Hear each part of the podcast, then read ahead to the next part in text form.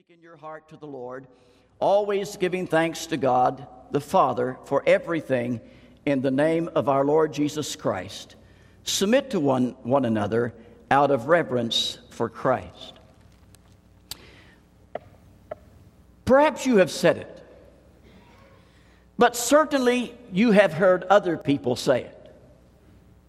I, I, I'm a Christian but I seem to have more defeats than I have victories. I just don't seem to be able to live in the power that some people talk about in the Christian life. I just don't seem to be able to live that perfect, holy lifestyle that many people say they live in. Is this as good as it gets? I'm here to tell you this morning that God intends for every believing child of God to live in victory. Doesn't mean you'll never have discouragements, you'll never have some tough times. He, his intent is for you to live in victory and motivated in a strong spiritual life. I believe that with all of my heart. His power is made available to every born again believer. And He baptizes us and He fills us with His Spirit, which is that power that enables us to be victorious. The technical theological term for this that you find in the New Testament that you don't, you don't hear spoken about much anymore is sanctification. Nobody seems to understand what sanctification is anymore. When we speak about that, we're talking about the baptism of the Holy Spirit, and we're referring to a once for all gift that Jesus gave to us. When we speak about the filling of the Spirit, we're talking about the acknowledging of the gift of the Spirit and that it comes into us and it's a continuous experience. It has to be appropriated continuously. The results of the baptism of the Holy Spirit came as a result of the day of Pentecost when the Bible says in Acts chapter 2 they all were filled with the Holy Spirit. And so the baptism of the Spirit is the consequence of God sending His Spirit into our life and into the church on the day of Pentecost. The filling of the Spirit is what the people there received that day. And so baptism is not a repeatable event. Some people say, I've heard it said many times in the church, what we need is another Pentecost. No, we don't. Don't mean to burst your bubble. We don't need another Pentecost. We need to live in the Pentecost that's already come. It's already here. You can experience it, you can have it in your life. We just need to live in it. And for the most part, the church across America today is not living in the power of the Holy Spirit. We are living in an emotional state of ecstasy. And if it's not happening in the church emotionally and in an ecstasy, then it it's disappointing to us and we're not pumped up spiritually. No, you need to live in the power of Pentecost every single day of your life. And worship is just an opportunity to get an extra boost uh, from the fellowship and the worship experience of God. Um, I wasn't sure I'd get a lot of amens on that, but that's okay. It really is not a repeatable event, folks. But the filling of the Spirit is an experience that has to be repeated, and in fact, it has to be kept up to date. If it is not maintained, it will be lost. When we are saved, we, we have some rough edges on our lives. You had some rough edges. I had some rough edges. People might look at us and they would say, I just don't know if there'll ever be anything in Christ. They have so many rough edges. I don't know if they can ever accomplish anything in the kingdom of God.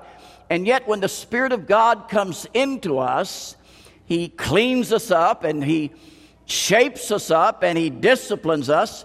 and we become useful because of the Spirit's work in us. Michelangelo, the great uh, sculptor and painter, was pushing a heavy rock up a small incline to his workplace. And he struggled with it, and for about an hour he worked to get it in place. A neighbor was watching him. I don't know why the neighbor didn't come and help him, but after about an hour, the neighbor said to him, Michelangelo, why do you work so hard to get that old ugly rock in place? Without hesitation, Michelangelo said, Because there's an angel inside waiting to come out. You know, when the Spirit of God comes into your life, He molds you and He sculpts you and He chips away because He sees that there is something holy and good and perfect in you that needs to come out. He is the angel, bringing out the angel in your spiritual life. Now, there is a need to understand the workings of the Holy Spirit. And I don't have time to explain it all to you this morning, but let's just work for a little bit on it. It often happens in a life that a thing is derived as good and beneficial, even though you may not understand it. I am not an electrician. I have done a little bit of wiring, but I'm not an electrician. I have a friend in Goshen who was used to pastor in Goshen who was an electrician. If I ran into trouble, I called Will Van Osdal because let him get shocked. and he helped wire a, a shop that I had built with another guy. I don't understand electricity. I don't know how it works. I don't know the first thing about the intricacies of electricity. All I want to happen is when I take a plug and plug it into an outlet, I want the appliance to work. I don't have to need, I don't have a need to know all the intricacies of electricity. I just want it to work. Now, I don't have to understand all of the mysteries of the Trinity for it to work for me. I'll be the first to tell you, I don't understand it. I have this neat little illustration that falls apart because it's just limited. You know, water is ice, and water is liquid, and water is steam, and it's all water. So that's my knowledge for the day on the Trinity. You have the Father, the Son, and the Holy Spirit, and it's all God.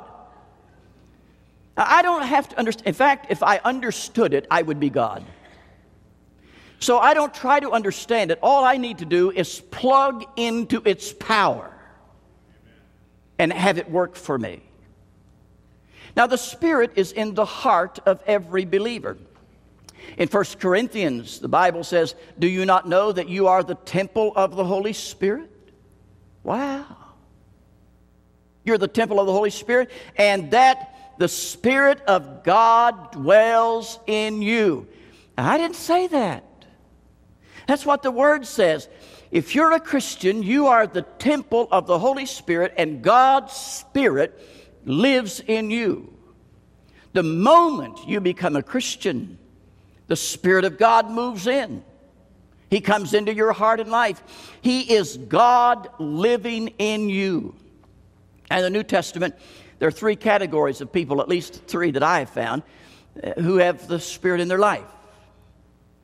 First of all, to be filled with the Spirit is the normal Christian lifestyle. It's just the normal way of doing it. It's the way God intended it to be. In Acts chapter 2, on the day of Pentecost, the Bible says that those accepted Christ, all 3,000, were baptized in the Holy Spirit. In Acts chapter 6, seven men were chosen out of all the believers to minister to the widows in Jerusalem. And the Bible says, and they were all filled with the Holy Spirit. In Acts chapter 11, verse 24, it talks about Barnabas being a good man, and it says that he was full of the Holy Spirit and faith. In Acts chapter 13, the disciples of Antioch were filled with joy and the Holy Spirit. So it seems, as I read the New Testament, that God intends that the baptism of the Holy Spirit be the normal Christian life. And the evidence that you are filled with the Spirit is the fruit of the Spirit, not the gifts of the Spirit. Please understand that. You can have all the gifts in the world. That's not the evidence. The evidence is if you have love, joy, peace, patience, kindness, goodness, and gentleness and self control. That's the evidence that you're being filled with the Spirit because you don't normally have that in your life, do you? Unless God's Spirit lives in you, He brings those things to your life. Secondly, I find that people were filled with the Holy Spirit for a particular ministry that they had. John the Baptist, for instance, was filled with the Spirit even in his mother's womb for the ministry, prophetic ministry of being the forerunner of Christ who announced Christ's coming. And then Saul of Tarsus was filled with the Holy Spirit to be the, the apostle to the Gentiles. Now, there's a third group of people, and that is persons who are filled with the Spirit for an immediate task. Friends, I've been baptized with the Spirit because I'm a Christian, but I am filled with the Spirit. I would not think of coming to this platform to preach to you this morning without having first asked the Holy Spirit to fill me for this particular occasion. I can tell you a fact. When I go over my messages that I have prepared, I think, wow, that's Wished I could have done better with that. I wished I could take it back and rework it on Saturday, but it's almost too late. But I tell you something happens to me when I come to the platform and begin to preach. And it is not the words on a page that I have memorized. It is not anything else that happens except the Spirit of God anoints me, and I get excited about what God has given me to preach, whether you do or not.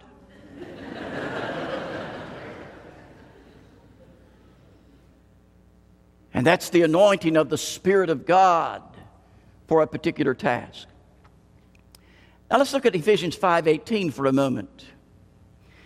That, that passage is in the present imperative in the Greek, which means present is today, imperative is a command. So you don't have an option as a Christian to say, I don't think I want to be filled with the Spirit today.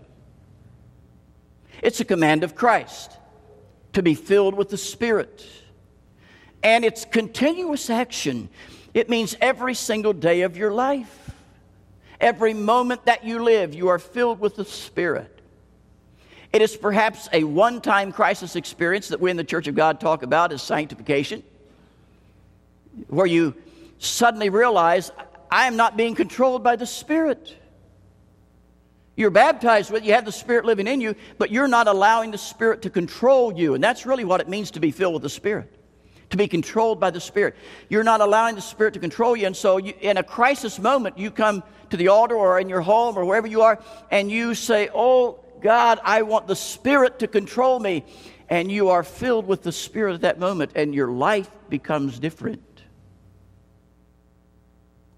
Now, as you study the filling of the Spirit, you will see that it happens over and over again because the baptism happened in Acts chapter 2, but as you read through Acts, you find that there was fillings that took place for an extra special thing that was happening. The, the person was filled with the Spirit. And so in the early chapters of, of Acts, you will discover that Christians were baptized in the Spirit, but as you continue to read past Pentecost, you will see that they were filled with the Spirit many times.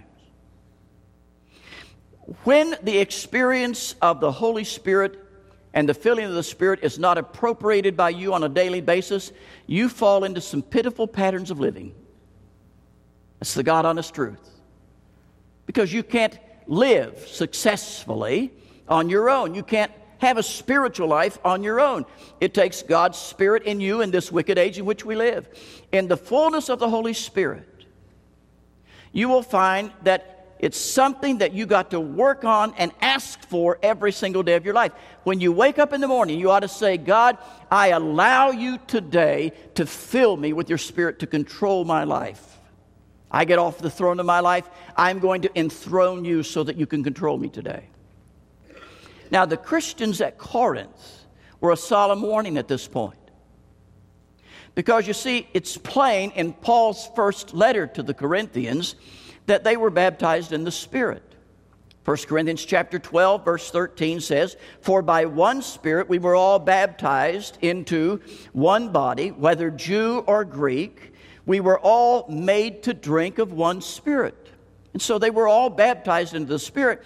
And in addition to that, they had been enriched with spiritual gifts. They had all of those gifts that's talked about in 1 Corinthians chapter 12 and 14. They were full of those gifts in that church.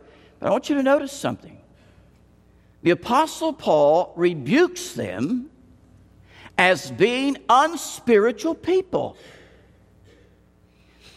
That means that they were not spirit filled. They had the Spirit from baptism, but they were not being controlled by the Spirit in the church. And so he could not address them as spiritual people. He said, I have to address you as carnal, spiritual babes in Christ. They needed to be controlled by the Spirit of God instead of self. I hold out to you today, that's what the church needs.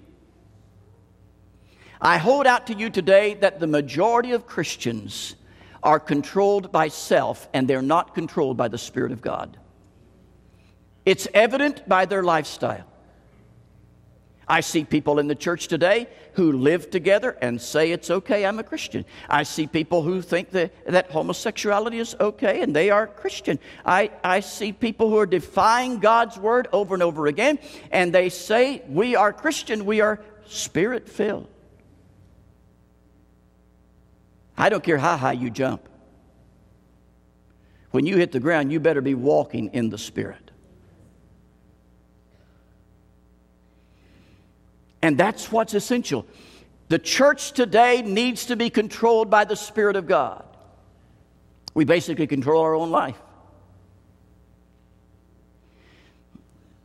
Other things in life, materialism and, and even some good things like family and other things have at times drawn us away from what God would have us be and the commitment that we need to have to Him.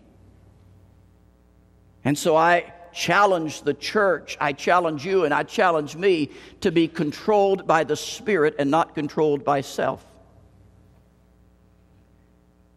I want you to notice that there are seven texts in the New Testament that talk about the baptism of the Spirit. Here's where they're found Matthew chapter 3, verse 11. Mark chapter 1, verse 7 and 8.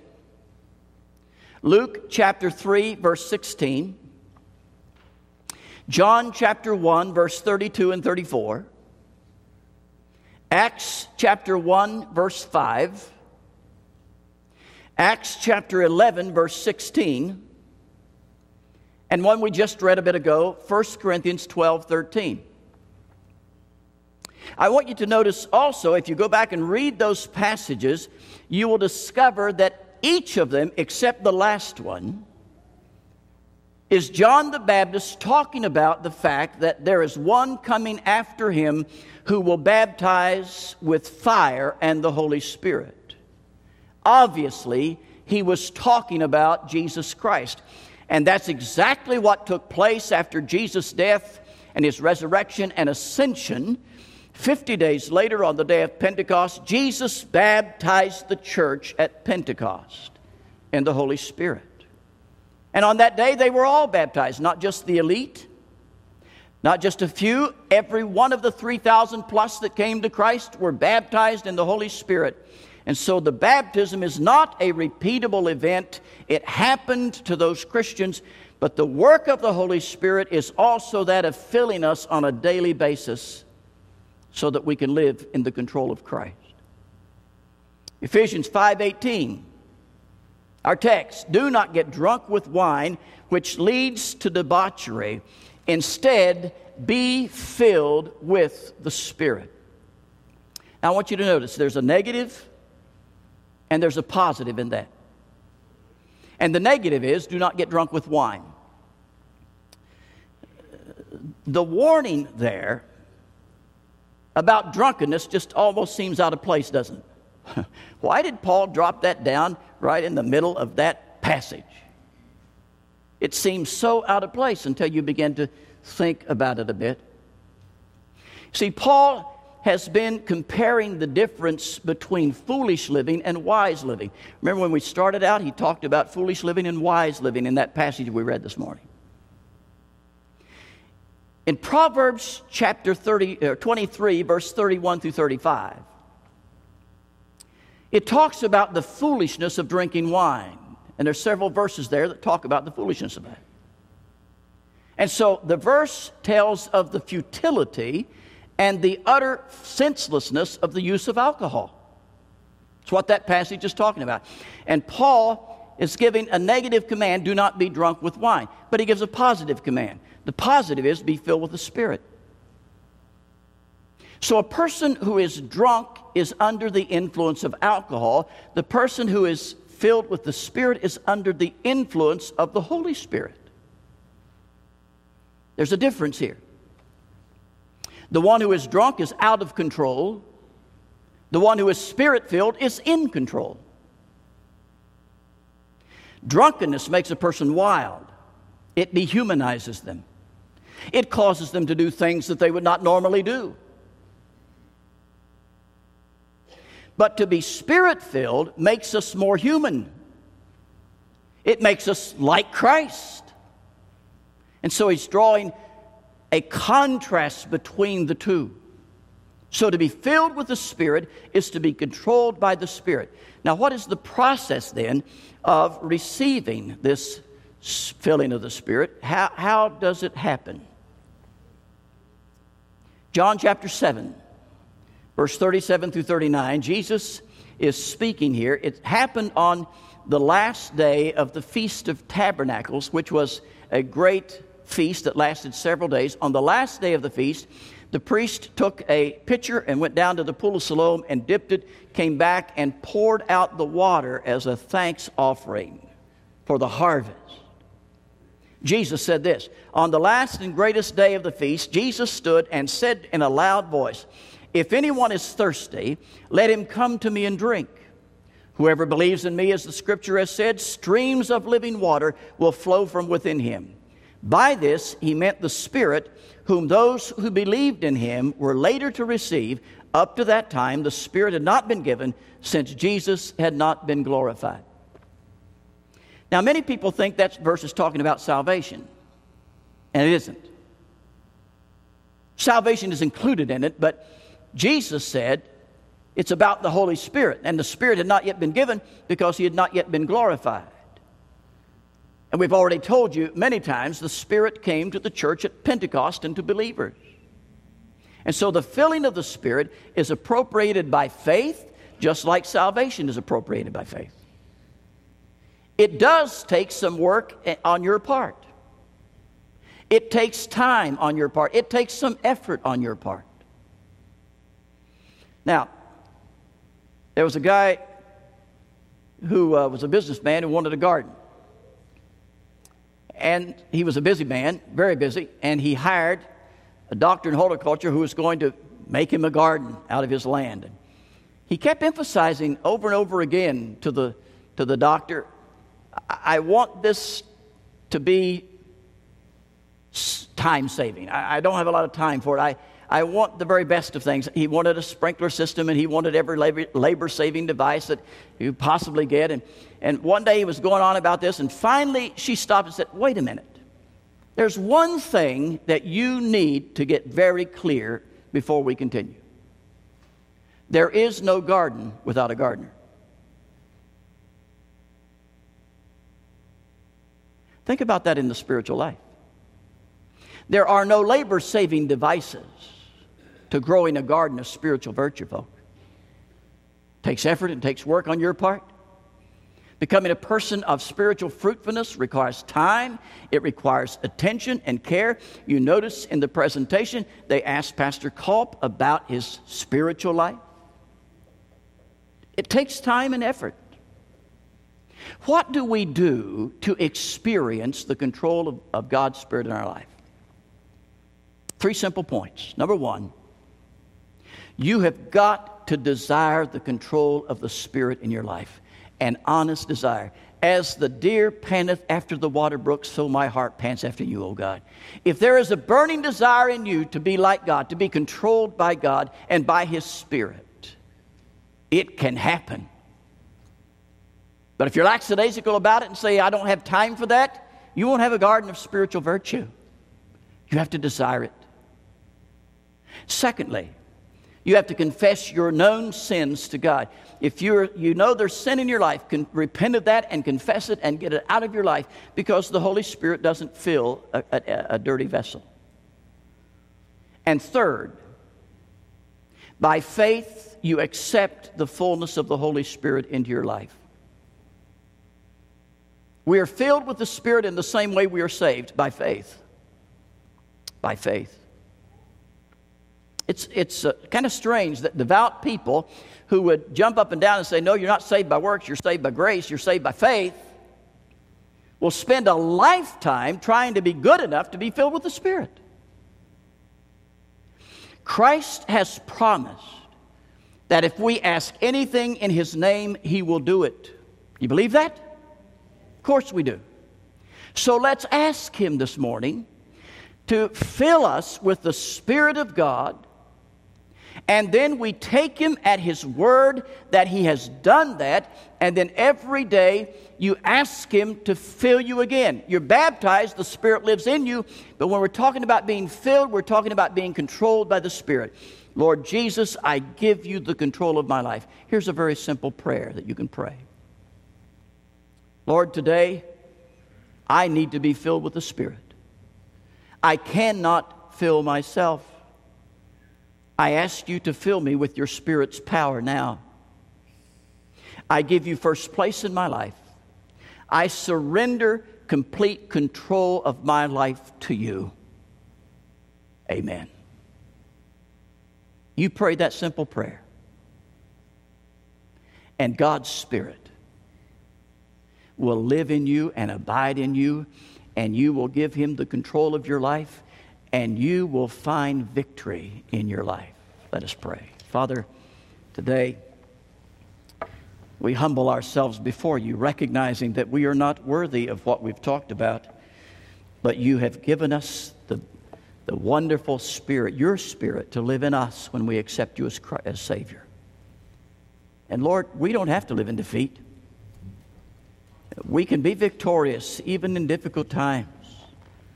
So I pray today for persons who are controlling their own life and do not want to let go of that. Help them to see that they're hurting themselves, that you want the best for them, and their best interest is to allow you to control them in the power of the Spirit. In Jesus' name we pray. Amen.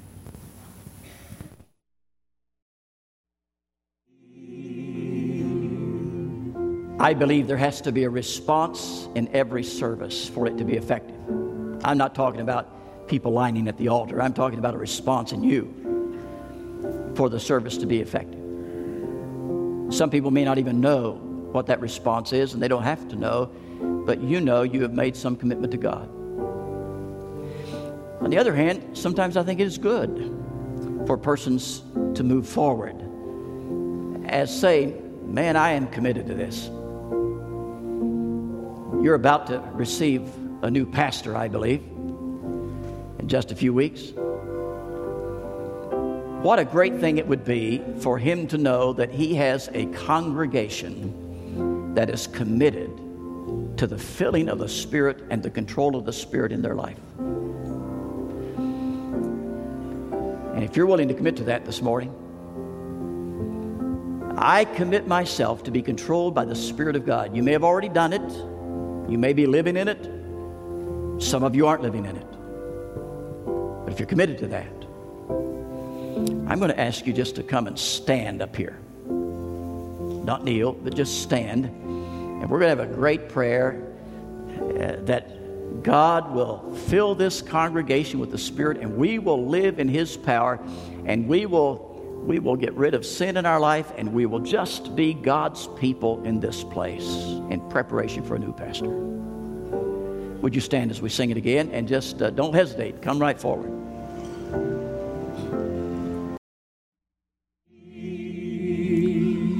For you in the balcony, sometimes it's difficult to get down here, but you want to be a part of that. If you do, just slip your hand up and, and kind of hold it up while we pray, and you can be a part of this event as well. Those on the platform here, you want to be a part of that, you can slip your hand up as well as a testimony to it. Let's have a word of prayer. And then I want you to repeat after me this prayer that we just prayed a little bit ago. Dear Father, I come to you today grateful for what you have done in my life. For those who have not, just a moment, for those who have not accepted Christ, you, you pray this prayer. Lord, I know that you have uh, died on the cross and that I accept that and I repent of my sin. I accept you into my life. Now let's continue.